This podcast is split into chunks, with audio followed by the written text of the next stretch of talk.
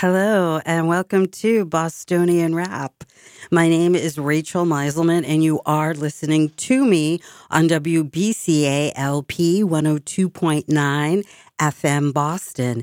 This is Boston's community radio station. So we played a little jazz there to get ourselves kicked off. Uh, that was Lost Cat from the album Lost Cat. So uh, we're going to go to a quick disclaimer, and then when we come back, we're going to jump right on in. Uh, as always, there is just so much to talk about, so much to unpack. But let's go to that disclaimer. The following commentary does not necessarily reflect the views of the staff and management of WBCA or Boston Neighborhood Network.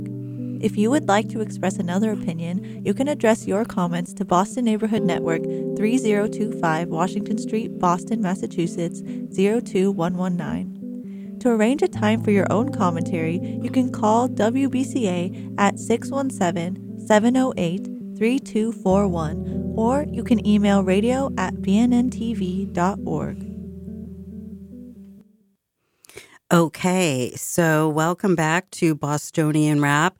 Again, you're listening to me, Rachel Meiselman, on WBCA LP 102.9 FM Boston. This is Boston's community radio station.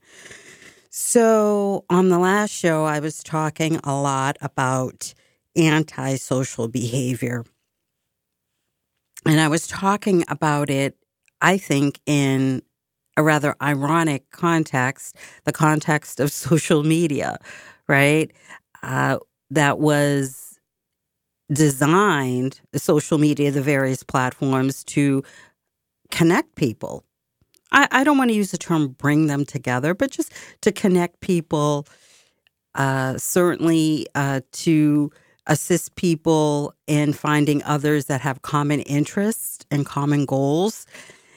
And really, while it's done that, it's also given rise to behavior that's decidedly antisocial, uh, that is rude, uh, that is disrespectful.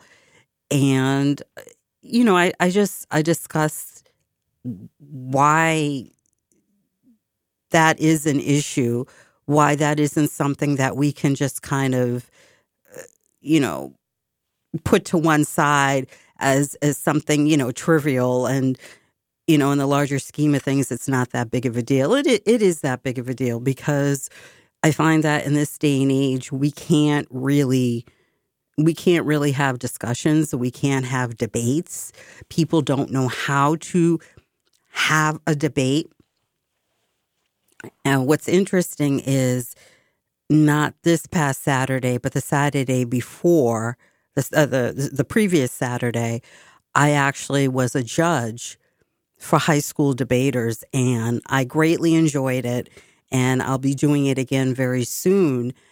And the reason why I did it is because I think that certainly at all ages, but I think that, you know, with our youth, I think that we have a great opportunity to inculcate the the importance, the significance of critical thinking and and and encouraging the confidence, possessing the confidence to entertain ideas other than one's own. I think that that's so so so so crucial in in in in having a society that is healthy uh, that is intelligent and that is informed. So, you know, that's why I, I devoted pretty much uh, really the vast majority of, of, last week's show to that issue because I, I don't think that it's it's a good idea. I don't think it's uh, intellectually gratifying to just really enclose oneself in a in an ideological cocoon yet a lot of people do it. And i discussed people shutting themselves off from others um, some of those people doing so as elected officials, which I think is particularly egregious because how can you serve your constituency if you're signaling them, signaling uh, to them that you're not prepared to listen to them? Now, I'm always going to say that no one has the right to abuse somebody else. No one has the right to be disrespectful towards someone else. I think that a lot of people do believe that they can say whatever they want uh, online because, as I've so often said in the past, you know, if you don't have to look someone in the eye, you just say to yourself, well, what's going to happen? All right, I was mean, I was nasty, I was vicious, I was disrespectful, and am I ever going to really run across this person? Who cares? What consequences will there be? And so I think that is an attitude that more than a few, unfortunately, people ha- uh, have had, and it's it's yielded or it's given rise to maybe that's a, a more a more precise term, more fitting term in this context. It's given rise to just some ugly behavior. Having said that, I think that public figures, especially elected officials, do not need to be blocking people. I'll be talking about this more as I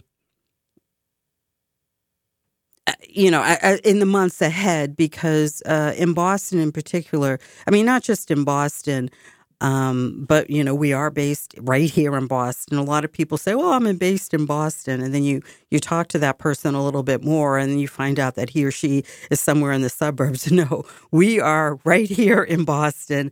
I live, I myself live right here in Boston. I myself am from Boston. I grew up here, went to school here, uh, so you know, it's. I, I want to talk I mean, I'll talk about other municipalities, uh, certainly in the Commonwealth of Massachusetts, but I, I, will be devoting a lot of time in the months ahead to to uh, to the races that um, that we will have. We will have uh, races uh, for the Boston City Council, and I'll say one last thing on the idea of just blocking and just shutting oneself off from others that hold different points of view.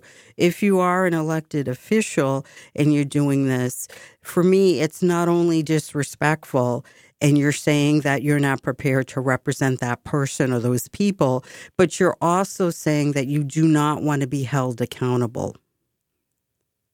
And that that is, I think, a particularly new and, and disturbing trend. I think that people in general do not want to be held accountable, if I might say. So, but I think that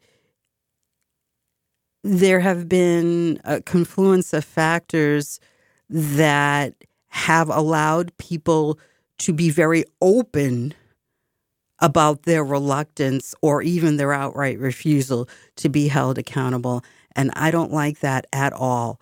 Uh, particularly at a time when people are still feeling, I think, especially raw vis a vis the government. And, and, and there's, there's a lot of mistrust. There's a lot of mistrust. So, again, I'll be talking about uh, the behavior and what should be expected of our elected officials, and, and, and just more broadly, what should be expected uh, of ourselves when we interact with people um, obviously in person, but uh, online as well. I also spoke about my party. I, you know, and, and today I'll I'll talk a fair amount about that. Let me say this: to be a Republican in Massachusetts is not easy. We're very much in the minority.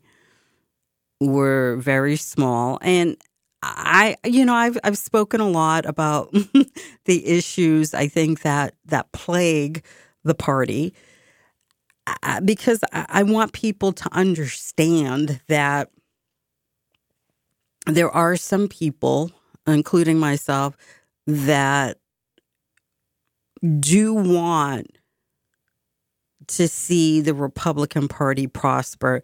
And, and, and, and we're trying to do what we can, but it's not easy. It's not easy at all. I think that one of the things that I, well, I think the thing that's really damaging to the party is that people want to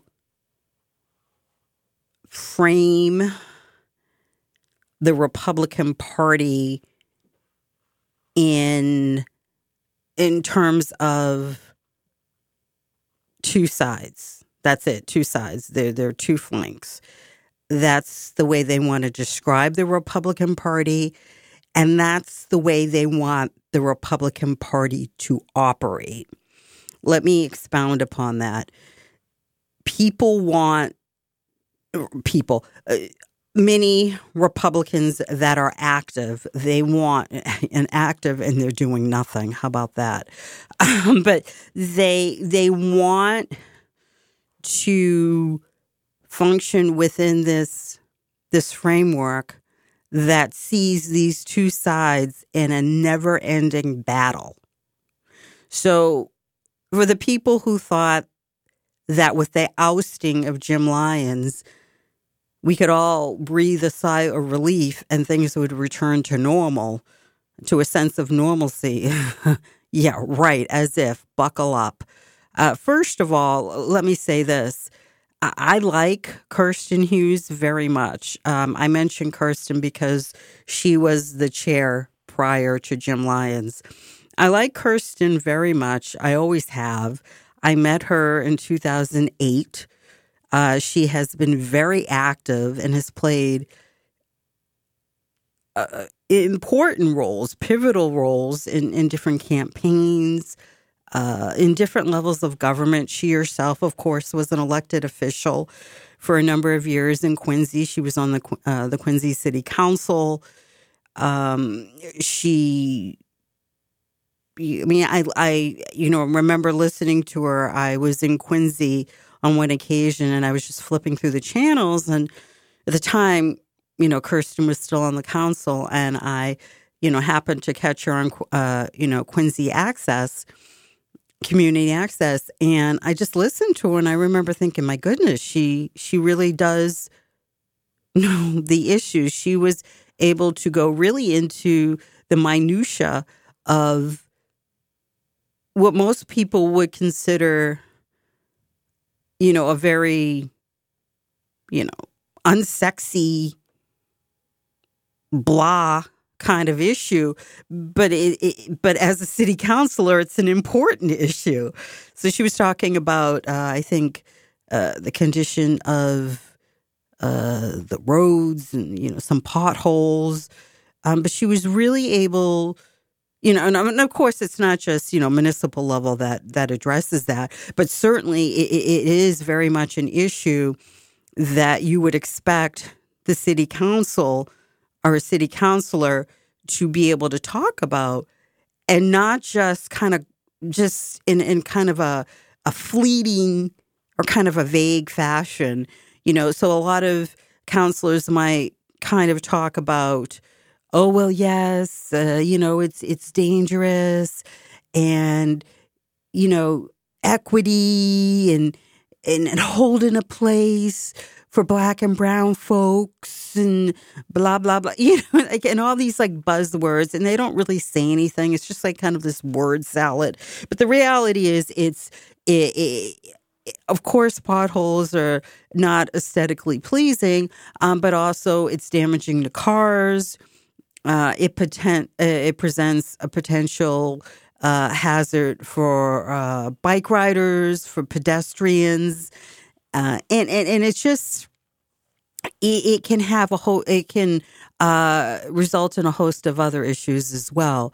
Um, but you you don't often hear a city councilor who's ready to talk about an issue that isn't considered, as I said, particularly sexy.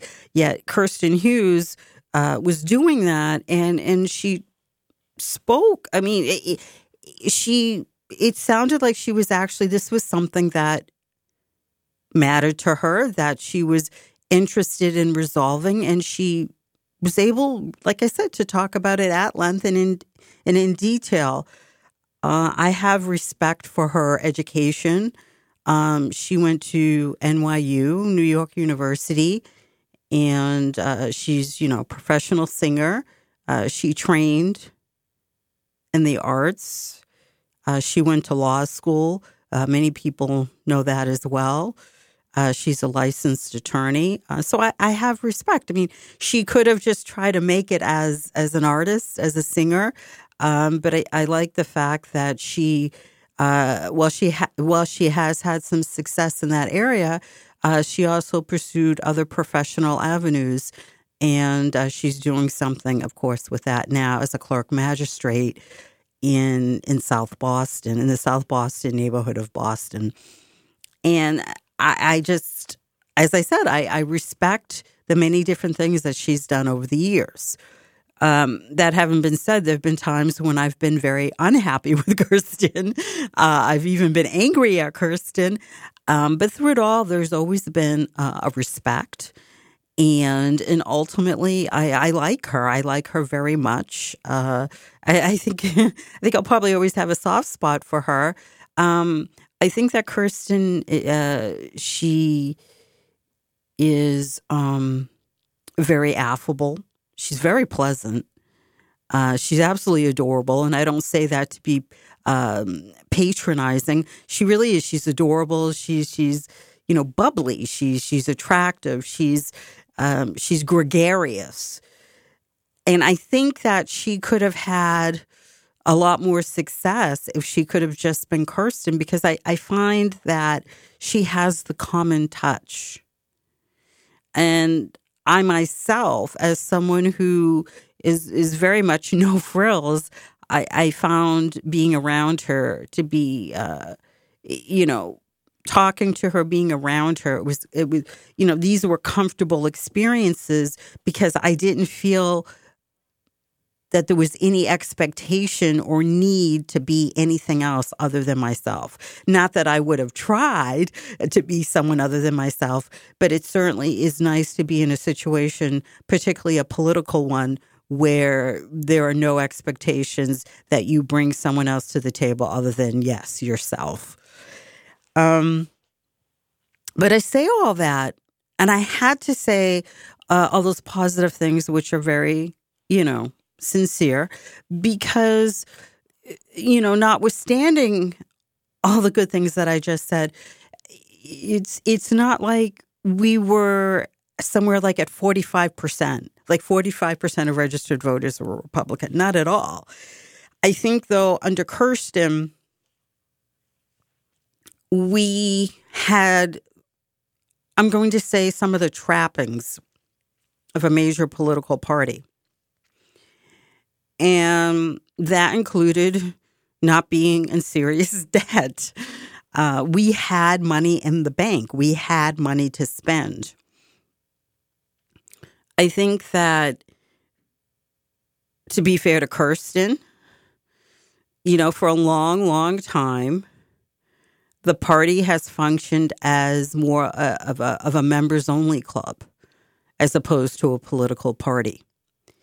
And I think that we, you know, with a members only club with a political varnish, right? And I think that we wrong, very, very wrongly contented ourselves with holding the corner office, you know, governor and lieutenant governor, and just contenting ourselves with that. And if we could maybe get another constitutional office, oh boy, um, you know, we we abandoned urban areas a, a long, long, long time ago. We turn our nose up at unions. We, I mean, we just we basically abandoned, you know, big, you know, large swaths uh, uh, of of the population, and then we expect to be competitive. We can't. And, uh, you know, I'll repeat what I've said so many times about the political left. and and I'm not just talking about I, this isn't the Democratic Party. This is a particular part of the Democratic Party. They are fearless. They go everywhere. I remember in the what was it the last uh, presidential election it was was it the it was I it could have been maybe it was 2016 might have been 2020 but I remember seeing Bernie Sanders supporters in Southie South Boston. Now South Boston of course you know there are people who are more moderate uh, you know leaning leaning left. There are you you do find that there but there is a stronghold of people who are more when I say moderate I mean truly moderate and or and or cons- or conservative, right? Um, and so it, was fascinating to me because, well, first of all, they they were very nice. they, they, I mean, I chatted with them uh, briefly. They were very nice, but it was interesting for me that they went there, and even if it wasn't with the expectation, okay, we're we're going to you know, we're going to pick up more than a few votes here tonight. It was still, let's just be a presence so that people know that we exist, that that we've been to this spot. Republicans don't do that, and it's not in this state anyway. And it's really it's infuriating. And what I find very interesting is you know, they'll look at Republicans like myself who just, you know, interact with different people.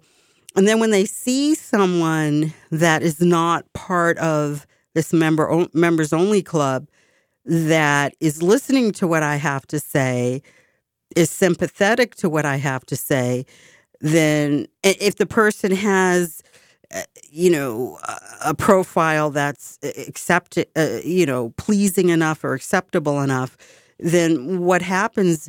You you'll see these Republican operatives reach out to those people, and if those people uh, end up becoming a member of this members only club that masquerades as a as a political party, the Massachusetts Republican Party, then they adopt the same idiotic, offensive attitude that sees them in this this stuck in this framework where they belong to one flank or the other.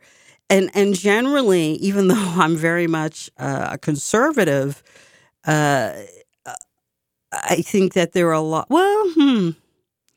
I was going to say a lot of people who are supposedly like the banker Baker flank of the party they, you know, they watch, you know, some of the operatives watch to see who who's sympathetic to what I say. Um, but you know, you have people on the other flank too, um, and I think that again, it's it's this practice adds insult to injury because these people are so unbelievably lazy that they can't they they want to be a political operative but they don't want to do the work that's involved. You want to be an operative, then operate, do something, grow the party, bring people in, reach out, talk to people outside your immediate comfort zone. My goodness gracious. Otherwise, why are you why are you even standing up and trying to get attention and and be acknowledged in a political context? I mean, it's just I don't get it. And I and I don't want to get it. And, you know, when these people, some, and it's not everybody in, in one one of these flanks or the other one, but you do have a number of people on both of the flanks that that pull this baloney, and, and again, it's adding insult to injury because they're not trying to grow the party. What they're trying to do is grow the number of people that listen to them that are going to do their bidding, that are going to agree with what they say. And I don't have time for that because that's incredibly selfish and that's incredibly egotistical. And people are hurting right now. I spend $40. I don't know what I've spent it on. I spend double that. I don't know what I've spent it on. And I can even say sometimes even triple. And you know, I saying, well, gee, what did I spend it on? And and and that is is is something that a lot of people are saying. People people are struggling right now. It's not easy. It hasn't been easy. The pandemic ex- greatly exacerbated the situation. So people are dealing with what they had to deal with before the pandemic, times 10 because of the pandemic, now times 20 because of the, uh, the, the elevated cost of living, which again was already high. So we need different ideas. We don't need people who are on ego trips. And the only way they can get their their groove on is standing up and uh, you know, saying notice me, I'm a political operative, I'm you know, whatever whatever uh, and I've got an R after my name. I think that because our numbers are so low, I mean, we're less than 10% of registered voters in Massachusetts. We're less than like 6% in Suffolk County. It's it's it's it's embarrassing. It's extremely embarrassing. So it's kind of if you are going to be a Republican, why would you then do nothing? Why? Let me tell you a little something. I recently reached out to several Republicans, and these were people who are operatives or, or who have been, at least up until relatively recently, uh, they've been active. So I reached out to them because this year it is, uh, you know, the, the Boston City Council races. And I thought, well, gee, we could maybe, you know, make some inroads here let's see if we can work together. Let's see if we can recruit candidates, support candidates. No. People didn't return phone calls uh, because people aren't interested.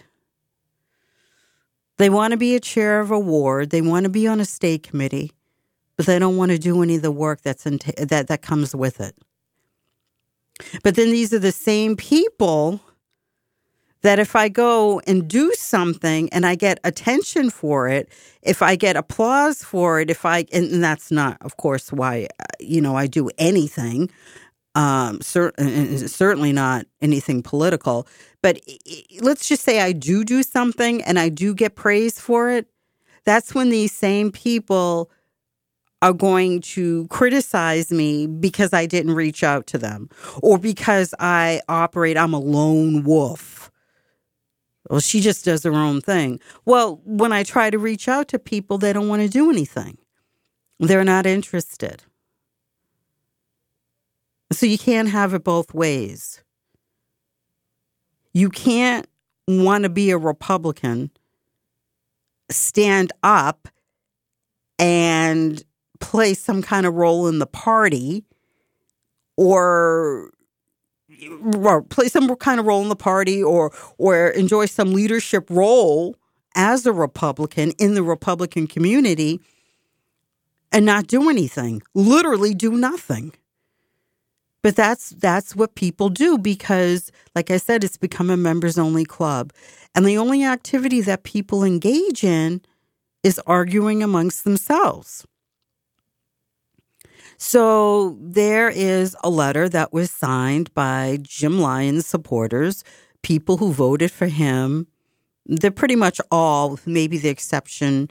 There might be like a, a few, maybe one or two, maybe a few more. But these are people who pretty much voted for Jim Lyons in, in the recent election for the Mass GOP chair. And it was you know they they put their names to a letter addressed to Amy Carnevale, who is of course now the new chair, and they want to know they want answers from Chairman Carnevale regarding Patrick Crowley, um, the treasurer of the Mass GOP, uh, and, and and really, it's it's not these the questions in the letter were not questions to understand. They weren't meant uh, to get clarification. Th- there's already a narrative. There's already a belief as to what happened, and so this is just this is just a tactic to put Amy Carnevale on the st- spot. And this isn't about defending Amy Carnevale, it's just calling it as I see it. I mean, if you ask someone a question, but it's a leading question, you already have a narrative in mind. So basically, these people want not base. I mean, these people want to know, and by the end of I guess the business day on March first, so it'll be interesting to see how Chairman Carnevale responds. But they want to know, you know, what action, what will be the consequence of Patrick Crowley having unilaterally, according to them, uh, you know, him having unilaterally shut down uh, the Mass GOP bank account, which had an impact on uh, the party's uh, financial, I should say, the social club uh, financial obligations, and it, uh, of course, further, according to this group, uh, impacted the candidates. And it, it was further contended that Crowley has not apologized to anybody uh, nobody on the committee, no candidate, no elected official, no one. And so they want to know what, if any, are going to be the consequences of what they have deemed unacceptable and egregious, unacceptable, egregious behavior on the part of Patrick Crowley. So again, they already have their narrative they're not looking for answers as in, I, I don't understand, I want to know more. Um, and as I said, certainly not clarification. This is this is to to stick it to Amy Carnevale, uh, pretty much as she's coming out of the gate. And you know, I looked at the list, the names on this list, and I had to laugh because I know a lot of these people. I do. I know a lot of these people. Uh, I don't remember seeing any names that I hadn't heard of before. Um, but there's some people that I actually know. Uh, some people I've met, I've talked to, other people I haven't formally met, but we know each other. Um, and and I again, I just I can only laugh because you want to fight someone on from team that you know you you you refer to uh, amongst yourself as as you know a member of team banker you know that flank of the party. But these people what have they done? Let's look at one of the names on the list todd, uh, todd taylor. So todd taylor is um what chelsea city councilor. He recently ran uh, for state rep seat. He lost to Jessica Garcia. Thank goodness. I mean, don't get me wrong. I doesn't mean that I'm gung ho uh, about all of Representative Garcia's ideas, but I think that there's an earnestness, and I just Todd Todd has had a number of opportunities to open the door for a lot of other people, and he hasn't done that. Now, there are people who might very listen to me and very staunchly disagree and think he's wonderful. And as always, I respect different points of view. And and I'll throw out a challenge. If someone can tell me something that Todd Taylor has done because he's a state committee man. What has he done? Has he done Anything, what has the, uh, why don't I do it like this, less accusatory? What has Todd Taylor done to grow the party? Let me know. I want to know. But to my knowledge, she's done absolutely nothing. Nothing at all. The, you know, I saw other names of people. If I were to go around to the Senate districts where these people are state committee men and women, their constituencies would not know who they are. The people in the Senate districts would not know who they are.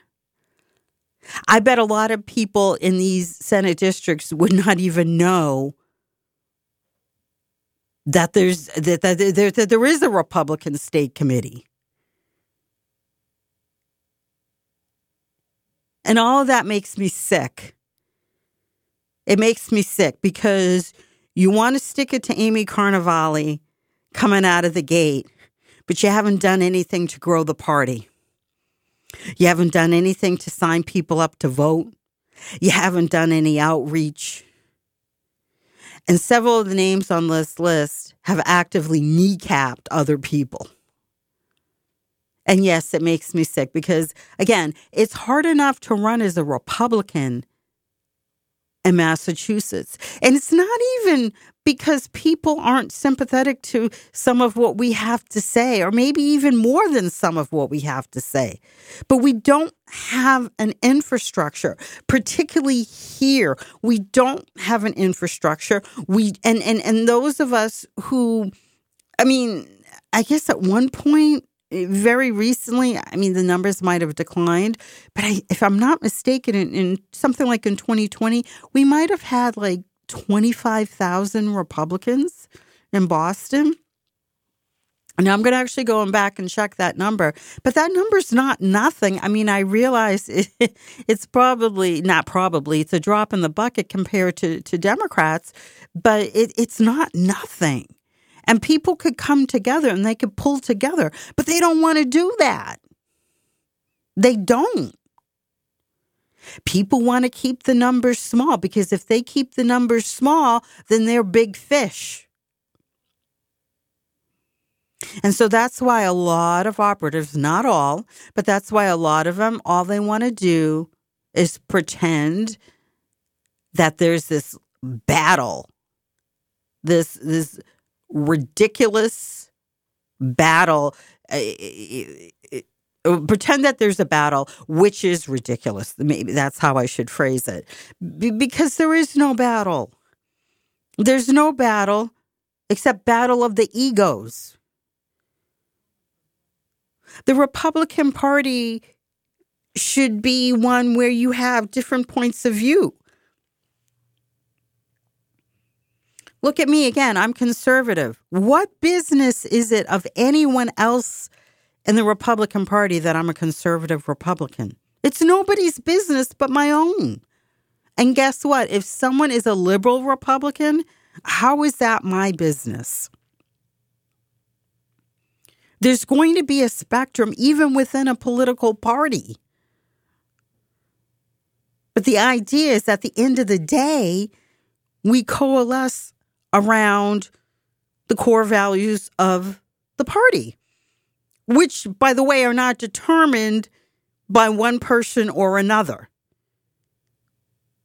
It's about personal freedom and accountability and limited government. These are the key core values of the Republican Party.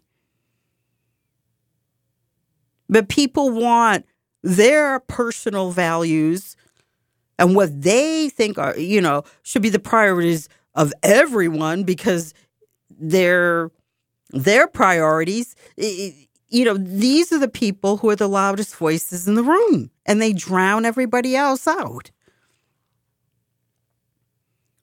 You know the republican party has been become a party of of, of jokes of losers Geoff Diehl wants to blame people for his losses. He didn't even run a race. He didn't have a campaign. He didn't have a platform. I mean, it was it was incredible to me. Geoff Diehl ran a race. He had no primary game and no post primary game. But he's angry because he got slaughtered. So you have no campaign strategy. You don't even have a platform. You're going to body surf headlines and then you're going to get angry because you got clobbered. You're going to refer to the gas, you know, tank the the gas tax effort that happened what almost 10 years ago? Close to 10 years ago. You're going to refer to that as one of the main reasons why you should be elected, why you should be why you should have the Republican nomination. But you can't talk about anything right here and now. But again, you're going to be upset because you got clobbered and it's someone else's fault. You have Rayla Campbell, who got up at the state convention, and don't tell me this was off the cuff. It was rehearsed, it was reproved of. Okay? Because the party tried to fundraise off of the events of the state convention last year. It was appalling what Rayla Campbell said on the stage. She should have been shown the door. People should have gotten up and walked out. But we saw how far the party has fallen because people were describing it as a rousing, barnstorming speech. No, it was a vulgar, stupid woman who got up there and said vulgar, stupid things. It was a rambling speech with a centerpiece of an allegation of a crime that when she was asked to provide substantiating something substantiating it her claims couldn't do it and then she moved the goalpost and then it became after the convention it, it, she began to talk about a book that I don't believe that she ever really knew about, but it was brought to her attention by one of her followers. Because I remember seeing an exchange. And then after that, Rayla was like a dog with a bone. It was this book and how it was inappropriate. And they're saying that we don't hear these things, uh, uh, these things don't exist, and that these things aren't taught. And it's like, you know what, Rayla? If you want to be an activist, be an activist. And if you want to talk about this now, go right on ahead. But why didn't you talk about it when you were running for Congress? Because it would have made a little bit more sense then. And of course, you could have tied in the fact that you're a mother of three young children. Instead, you're going to talk about this and you're running for Secretary of State. and so it was just really it was it was just I, I just I had never seen anything like it.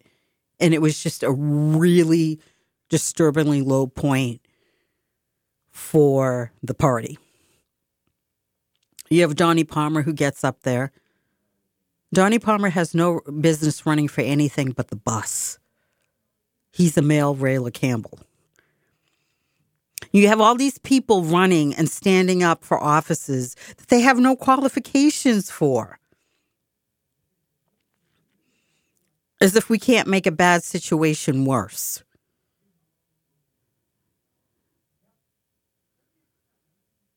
You know, Amy Carnevale wasn't my choice. There were other people that I, I would have liked to have seen run. I think they would have been great for the party. But Jim Lyons is gone. She's there. And I wish her the best. But I'm going to say what I've already expressed publicly, she doesn't have an easy task ahead of her.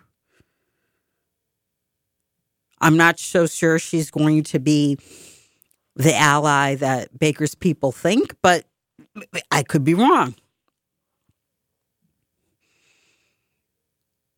Because I don't see where she has much of a choice if Lyons people are going to go after her.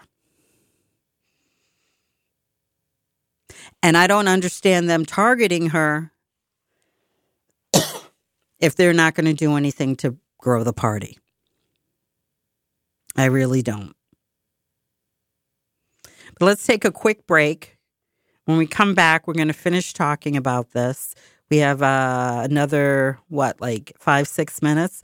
But like I said, let's take a quick break. We'll come back, we'll wrap up, and there'll be a few takeaway points.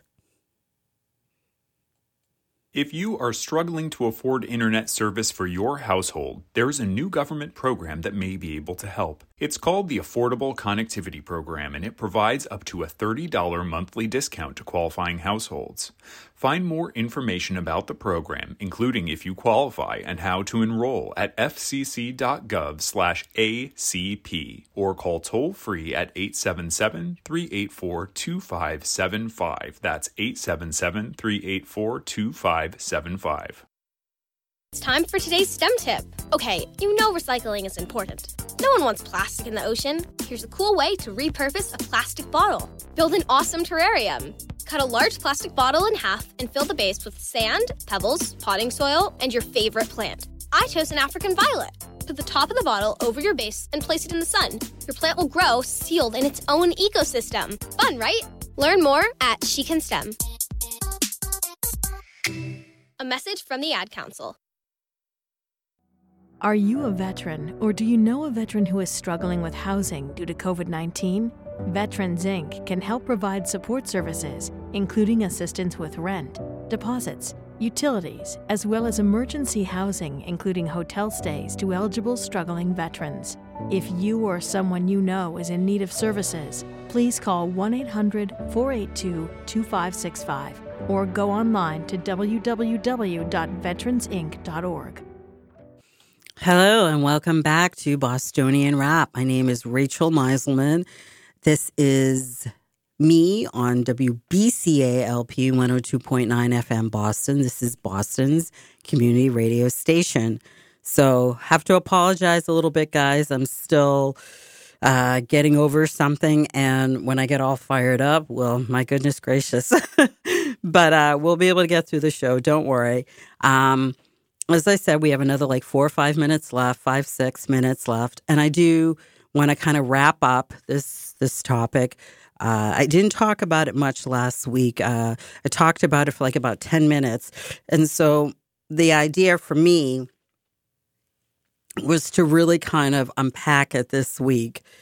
And I hope give a perspective that is not often heard and you don't often see it in print. And I think I know what I'm talking about because I've been around for a long time. Um, I'm active. I have been to state committee meetings before they were shut down to the public. Hopefully, they'll be opening back up now that Jim Lyons is no longer the chair. Um, I've been to the national convention as an alternate delegate.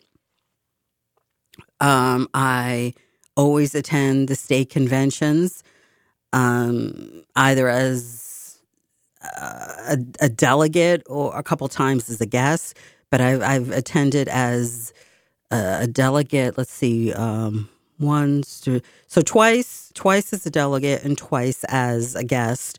And one of those two times, I uh, seconded the nomination of a gubernatorial candidate. So I, I think that I can talk uh, a bit about the players and I, and I have something to say. And I just, I'm, I'm tired of the same old, same old. Again, if you are not going to build the party, if you are not going to bring people in, not to grow your base within the party, but to actually grow the base of the party. If you're not going to do that, then why are you talking? Why are you standing up and demanding any oxygen? You don't deserve any. I mean, after a certain point, it's time for people to have a seat. I'll give another quick example. This individual, Alex Veras, some people know him as as as an activist. He's not on the state committee, but he's he's been around for a great period of time. I would say this to Alex's face. what have you done? You're always talking about how the Mass GOP needs to reach out to the Latino population. Why don't Why don't you start reaching out to the Latino uh, uh, communities. What have you done to bring Latinos into the Massachusetts Republican Party? What have you done to bring anybody?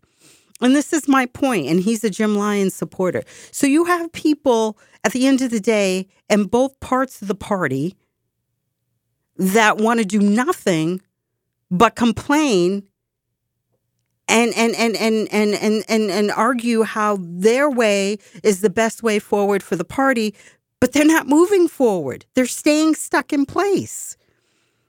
And we got to get over that. Or we're never going to have a party at all. And I'll say one last thing on a quick last note. The Massachusetts Republican Party is not just made up of these two flanks. There actually happen to be a lot of people who are politically homeless within the Massachusetts Republican Party. I'm going to leave you on that note. Going to pick up next week and we'll talk about other subjects then.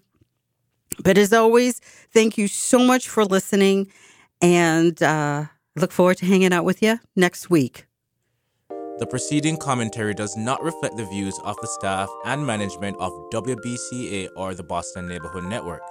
If you would like to express another opinion, you can address your comments to the Boston Neighborhood Network at 3025 Washington Street, Boston, Mass. 02119. Attention WBCA LP 102.9 FM. If you would like to arrange a time for your own commentary, call WBCA at 617 708 3241 or email us at radio at bnntv.org.